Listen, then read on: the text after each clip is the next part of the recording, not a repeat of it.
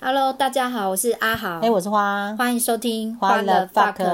哎，我们这一集又进到我们的职场心理学，嗯，因为我对最近刚好又看了一个故事，我觉得又可以跟职场上的一些心理状况、嗯有一点呃呃比连连相连相关联，有所以相关想说联哎对，所以想说哦嗯来跟大家分享一下这样。那因为今天这个故事呢，也是个鬼故事啊，哎呀所以呢，在讲鬼故事之前呢，啊，就先讲一下我所看到的一些，其实呃，我们现在的人间人间也都一直有鬼 啊， 人间一直都有鬼啊！是啊，有人说人比鬼还可怕，没错，嗯对。那进入这个鬼，这个讲这个人间有鬼这件事情之前呢，先讲一下，就是因为这件事情跟呃事假病假有关系。哦，哦我们先讲一下在劳基法的规定，事假病假是怎么样好了。嗯劳基法的是呃，你如果在私人机关呐、嘿你请事假是要扣一天的薪水，哦，私人机关嘛，老板将本求利一定的啊对，然后病假会扣二分之一嘛。嗯那一般病假，老板会请你拿出证明出来。哦，一天也要吗？呃，要啊，因为他哦还是要给付你二分之一薪水啊。哦，对啊，嘿，所以一般在私人机关不太会特别去请事假或病假，嗯通常会用自己的休假，除非是没有休假啊，你真的又生病或者真的有事情。因为会被扣薪嘛，对，不划所以算所以这个时候我我反问阿豪，嗯所以如果你在私人机关，你会觉得事假病假是你的福利跟权益吗？会被扣薪哪会是福利，也不是权益呀。对呀、对对呀、啊没错啊，哈、所以应该不是嘛？不是对啊好嗯，那因为公部门不一样，嗯公部门请事假病假不会扣薪水那就是福利了啊，。这样子哦，当你觉然得是哦？啦对啊哦。那如果是这样，为什么你平常不会请士兵假？哎，我脸皮薄啊， 我有道德感呐、良心会过不嗯而去啦。啊且再来是正式的公务人员，因为士兵假一年如果超过五天，嗯，考绩就不能列甲等嘛。嗯，实实际上我真的很少把士病假五天请满啊。对，没错。嘿，好，那为什么会讲到这个？就是啊、呃之前啊，我就听到啊，呃，就是有个职代职务代理人，职务代理人不是正式人员，嗯对哎，职务代理人哈，他呢在报到第一天他就确诊隔离了七天，第一天在那里他巧啊，对。这也太神奇、啊了。，那也就算了，因为这确诊嘛是我们所不能控制的，是就先啦给公假隔离七天。真是对，好，那再来呢，他呃就是隔离完了之后回来啊，嗯就是三不五时就会请事假、病假、生理假，这善用他福利呀、啊。对，很会善用福 利。好，再来是他确诊完一个月以后啊。因为他的家人有确诊嘛，嗯那当时是因为、呃，我要为了他为了要请这个保险费，嗯嗯，所以他就他的家人又帮这个人通报隔离了。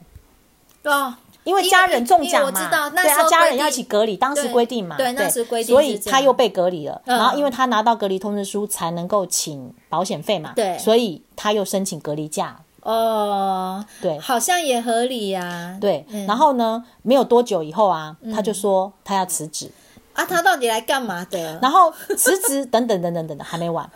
辞职呢，他就是要开始请病假。辞职又要请病假对，也就是说，他先把病假请完才辞职啊，哦那，这样有钱啊呐、可是这真的这行为真的不 OK 啊耶、然后还没，然后因为他呢腰椎嗯是因为他觉得他腰椎不舒服，是因为他到了这个工作以后啊，他才受伤的，所以他要请职灾，哦他要公司帮他做认定。天哪，真的是受不了，然这后个来乱的。对对对对对，然后那时候主管就跟他说：“那你如果都做不了，你就应该要提早辞职啊。然后他嗯就哦早会点觉去看嗯医生吧。他就跟那个主管说：“可是我还有事病假可以请啊。”哦，这这真的是，如果要扣薪，他就不会这样讲。没错，所以我的意思是说，像这样子的案例，如果在私部门，他绝对不会这样请，因为要扣钱呐、对对对对，但是如果在公部门，嗯，大家就会觉得这好像是权益跟福利。嗯嗯嗯那我不知道说大家是心里面怎么想，我相信大家心里面都有一把尺。对嗯如果你今天是老板，不管你是公部门的老板还是私部门的老板，嗯你是否觉得员工可以这样做？我觉得只要还有一点点呃道德良知的人，都不会认为这行为是 OK 的、欸。所以我才会觉得这是人间有鬼的故事。对啊，好，那我们对这个案子就不再做批判，我们进入今天的主题。好，我们要开始讲今天嗯真的鬼故事 嘿嘿，今天的故事，那这个故事就是画皮呀、嗯那我想大家应该有听过画皮这个故事，应该有不同的版本。那我今天讲的这个版本，嗯就是要呼应，就是、呃之后要讲一些职场心理学的状态，就是好、那嗯不要故讲事太恐怖，我会怕不会鬼。 不会不会不会。这这个故事的男主角就是王生嘛，画皮的男主角叫王生，王好生然后呢，他在路上啊遇到一个美丽的姑娘，嗯，然后这美丽的姑娘说自己的遭遇非常的可怜，然后王生就把她带回家，然后让她变成了小三，哦，带回家养了，对，带回家养了这样子，然后变成了小三这样好。然后呢，又有一天，王生走在路上遇到了一个道士，哦，道士就跟王生说啊，哎，你印堂发黑哦，你最近是不是有遇到什么人？然后那个人是妖魔鬼怪哦，然后王生就说没有啊，哼，胡说八道，然后就离开了这样子。嗯嗯嗯嗯好，那回家以后呢，那个王生有妻子嘛，对妻子也曾经跟王生讲过说，那个姑娘那个小三来路不明，你赶快把她赶走好了啦。嗯，那王生就不听嘛，哎然后他又心里想着那个道士说的话，嗯哦，妖魔鬼怪这样，就所以只有呢那个姑娘啦，，对，他就偷偷的啊，躲在那个房子外面观察那个小三，嗯嗯，结果他就发现啊，那个小三啊，把他的皮囊脱了下来，靠，然后擦一擦啊，然后画好以后啊，又把它穿上去，哦，好恐怖哦，然后王生一看啊，就吓得就跑跑掉了。屁滚尿流，但其实是有被小三发现的啦，哦哎小三有发现他在偷看他，死定了，哎对，好，哎结果呢，那个小三呐、就追出来，嗯然后把王生的心脏夺走吃掉，好可怕哦，这鬼故事，然后王生就死在了床上了。好恐怖哦，那王生的妻子为了救活王生啊，嗯就去拜托那个道士帮忙。这没良心的家伙死就好啦，那以前就不是这样，古代就不是这样 了。对，好。那后来呢？道士也把那个那个小三就鬼怪给他收掉了，这样子哦好，他也把他收了，这样嗯我们省略很多细节啦。嗯简单来讲嗯哈嗯，那后来呢？王生就说：“那我我老不是王生老婆就心里想，那我老公怎么活啊？”那嗯那个道士就说：“我只会收鬼，我不会救人。”那然嗯后那他就那说没你去用啊、嗯对，他说你去那个哪边哪边找一个乞丐，哦，那个乞丐有机会救活你老公，但是你要知道，那个乞丐不管怎么糟蹋你，你都要接受。哦，天哪，感觉不好的事会发生。好，，然后王妻那个王生的妻子就找到了那个乞丐了，嗯然后乞丐就笑笑那个妻子说：“拜托，我一个乞丐哪有办法救人呐、哈，就给他多方的呃嘲嘲讽讽刺、他嗯嘲讽他这样子，然后还吐了一口痰，就跟那个妻子说：‘你把它吃下去，我呃就救你老公。’哎我不行，我不行，那那还是我老公死好了。对，然后那个妻子就因为记住那个道士说的话，不管怎么羞辱我，我都要接受，天哪，不所以会呢吧，他就把那口痰吃下去，啊，超恶心的，对。超恶的然后那个乞丐看到说啊，拜托，我钦差供哎，你还当真？气死了。对，然后王、王妻她就很沮丧的就回家，嗯然后看到她老公死在床上就啊哭泣不已这样，哎然后忽然之间呢，那他妻子觉得一阵恶心，很想吐，嗯他就嗯嗯，啊、就从他那个妻子的嘴里吐出了呃一个东西，掉到了王生的心胸口 上面，那是一颗心脏，王生就活了起来了。这是神话故 事。对，鬼故事嘛， 对，好，好了，那故事讲完了。好，那我嗯们太从神这个奇故事，大家可能还搞不清楚这故事到底想要表达对什啊，么。到底在攻啥？对，这里面有几个主角，嘿，第一个是王生，对，男主角色胚，道士，然后鬼怪就是那个小三，对，再来是王生的妻子，老婆，对，对，这四个人其实都是我们自己，嗯，它代表的是我们自己的心理状况、内心状况。哎，太这个太神奇了，这是对，什么意思？因为我当时呢，呃，看这个故事，在后来他在。呃，讲述一些心理状况的嗯时候，我第一个联想到的就是你曾经发生的一些事情。对然后我接着又联想到自己曾经在整个职场来到了中年之后的一些事情。嗯，好、我为什么这样讲？就是说，嗯，呃，因为我们在职场上面可能曾经在年轻的时候会很风光，你我对都曾经年轻风光过。对啊，年轻就是一种优势啊。对，然后呢，你有没有发现，不知不觉我们人来到了中年之后对，你有没有发现你的舞台不在了？确实、哎，对，而且长官的目目光，对，他们会到其他年轻人的身上对，，对，而且是对在，不知不觉当中。嗯，对，那这个时候呢，我看到某一些中年人，嗯哦，包含我以前的一些长官们，当他们不再被受重视的时候，嗯，他们开始变得很奇怪，行为开始变得很奇怪。对他们有一些行为开始会变得很奇怪为。什么会这样？对，，因为那个鬼怪其实那个小三就是我们心里面的阴暗面，哦，对小也三是阴暗面，没错没错。所以王生是可能就是我们年轻时意气风发，然后来到了中年，然后我嗯们有一天来到中年之后，遇到了我们心里面的那个小三那个鬼怪。哦，然后被他迷惑，对，因为嗯我们心那个小三就迷惑你说啊，拜托那些年轻人有什么能力呀、拜托哦。对呀、那你心里面也觉嗯得、对啊呀、他们凭什么啊？啊，想当年我怎样怎样怎样啊，然后你就跟那鬼怪为伍了嘛。哦哎，对，然后最终被可迷能惑了，对，嗯最终你可能就是会被鬼怪挖掉心脏，从此迷失了嘛。哎所以你就看死哦，了嗯你看这个职场上是不是有很多、呃到了中年的一些呃长官们变得很有奇怪？有，我立刻脑袋就浮现什么什么？ 鬼蛙。哎、我们就讲代号，你就知道是谁了。我不知道。鬼蛙新娘，你不知道？哦哦哦哦哦哦哦，对哈、好知道是对嘿，就是他们会出现一些很奇怪的嗯状态，比、他们完全就是被挖走了心脏，然后对就是那个贪死的王生嘛，已经不再是以前那个王生，而是如行尸走肉般的王生了。嗯那比如说有些人，我以前遇过啊，到处讲我的坏话的。奇对怪的对对对长官，对嘿对他们一不断的在打压年轻人嘛，啊或对者，当时你虽然还已经不算年轻，可是你是后起之秀。对，然后你我越被人家注目的时候，那个人就越一直到处去讲我的对坏话。对，因为他他是已经被那个小三迷惑的王生了。对，嗯然后呢，或者是说我看到有一些长官，他们虽然不会去讲人家的坏话，但是他们从此就是呃行尸走肉般的。呃，好像就嗯是了无我就生趣对了无生趣，我就坐在这个位置，然后就领薪水这样子。对，也有也有这对看过这样的对长官，，对没错。好，嗯那其实那些呃小三，那个小三其实就是我们心里面的阴暗面。嗯，对，那再来是，当如果我们可以自省，有一个自省能力的时候，哎，那个道士就像那个道士一样，嗯我们有那个自省能把力，小三收了，对。没错，那我们有一些内心良知，倒是把我们内心的那个阴暗面呐、哎，就是呃收拾了以后，对好、面对它收拾了以后，嗯，我们才有机会，嗯，好、在后如那个后面那样，就是王生的妻子，嘿然后去呃救活我们自己，哦，哎，对，所以那个道士等于是我们一丝丝的良知啦。哦，对，但我们即便拥有了这样一丝丝的良知，可能还是没有办法活回来。好，我们还必须要有王生妻子这样的角色，而王生妻子这样的角色又是什么呢？嗯嗯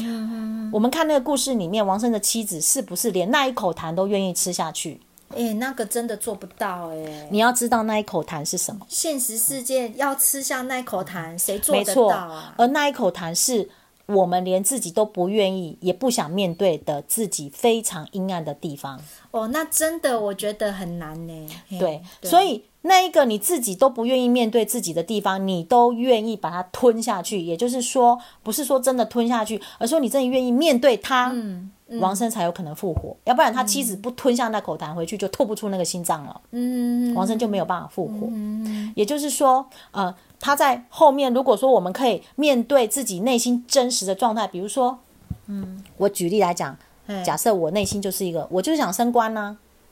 你就承认啦、对，我就承认，嗯我就嗯想升官啊对。对啊，但很多人不愿意承认自己有这么的势力，嗯很多人只会觉得我的才能这么好，嗯，你们都没有看到我的才能，但事实上，你希望被看到的，就或者是是因为想升官，，对，其实你内心里想要的是那个很自私自利的面，嗯，你就很如实的去面对，对我就是这样的人，我就是这样子的嗯人。当你很如实的面对这样子自己的阴暗面的时候，嗯你才有办法真的再活出新的状态。嗯那再来是说，当你也很能如实的面对你自己真实状态，你就能很如实的面对现在整个局势的状态。也就是说，这就是没有我的舞台了，嗯所以我就是该退场了，嗯我就是该把舞台让出给年轻人。嗯，当你可以如实面对的时候，你才有机会活出新的样子，嗯你才有机会像王生那样再复活，重新活出一个新的样子。嗯，对。那在复活的时候，是不是就等于说，其实他就算我们在职场上，呃，是呃，就是说。其实真的也没办法升官，因为我们知道对官位就那几个嘛，对没错啊局长就一个嘛，对不对？对那可是代表就是说，我们可以回归到我们当当年，比如说刚录取、刚进来当公务员的时候，我们对于工作其实是一个很单纯的一份很对单纯的那对对种热对情、对，热初忱心那个初心，对，没错，就是你要记起你当时的初心。那因为我们可能在职场这么多年之后，我们忘逐渐忘了自己的初心，然后又耶随着大家这样子去角逐一些位置，我们都会开始觉得说，哎，也许位置才是我想要的东西。哎、我跟你讲，这个这个随波逐流真的最近很有感。哎，怎么说？因为我最近就是因为我十几年没有骑摩托车了，哦哎，真的很久很久没有骑摩托车。然后最近因为换单位，所以我现在就是变成开始回复骑车去上班，因为这样比较快，可以省下一个小时的时间。然后发现呢、我在骑那个环河快速道路的时候啊，会发现有一种状况，就是我不想吹油吹到六七十，可是因为在那个车阵当中，在车阵当中，你会没办法耶。哦，因为大家都是这样。对，因为不由自主，因为你骑太慢，我怕被后面的人撞到。哦然后当前面的车速都是拉那么高的时候，你会觉得我不跟着拉到这个车这个速度的话，我会发生危险。哦，所以不由自主，其实我的身体是对于那个速度是很紧绷的。我其实我的身体本能跟我的所有的情绪，我知道这么快的速度不是我的速度。对对可对是因为但我你在会不车由自主在对那个，在车阵中，我为了就是我觉得这样比较安全，所以我就不由自主就跟上那所个速以度。在职场也是啊，你在对公部门，当大家都呃竭尽全力、拼尽全力要去争取某个位置的时候，对好像你也必须是要这个样子，对跟着那有个潮流，有时候甚至就是你不想投履历，可是周边的人都都告诉在我提你投履历。对啊，哎、你怎么不去投啦？花姐，你能力好强，啊你对去对投啦。对对对对对啊，那可是后来，当你没有上的时候，你又百般的失落，呃，对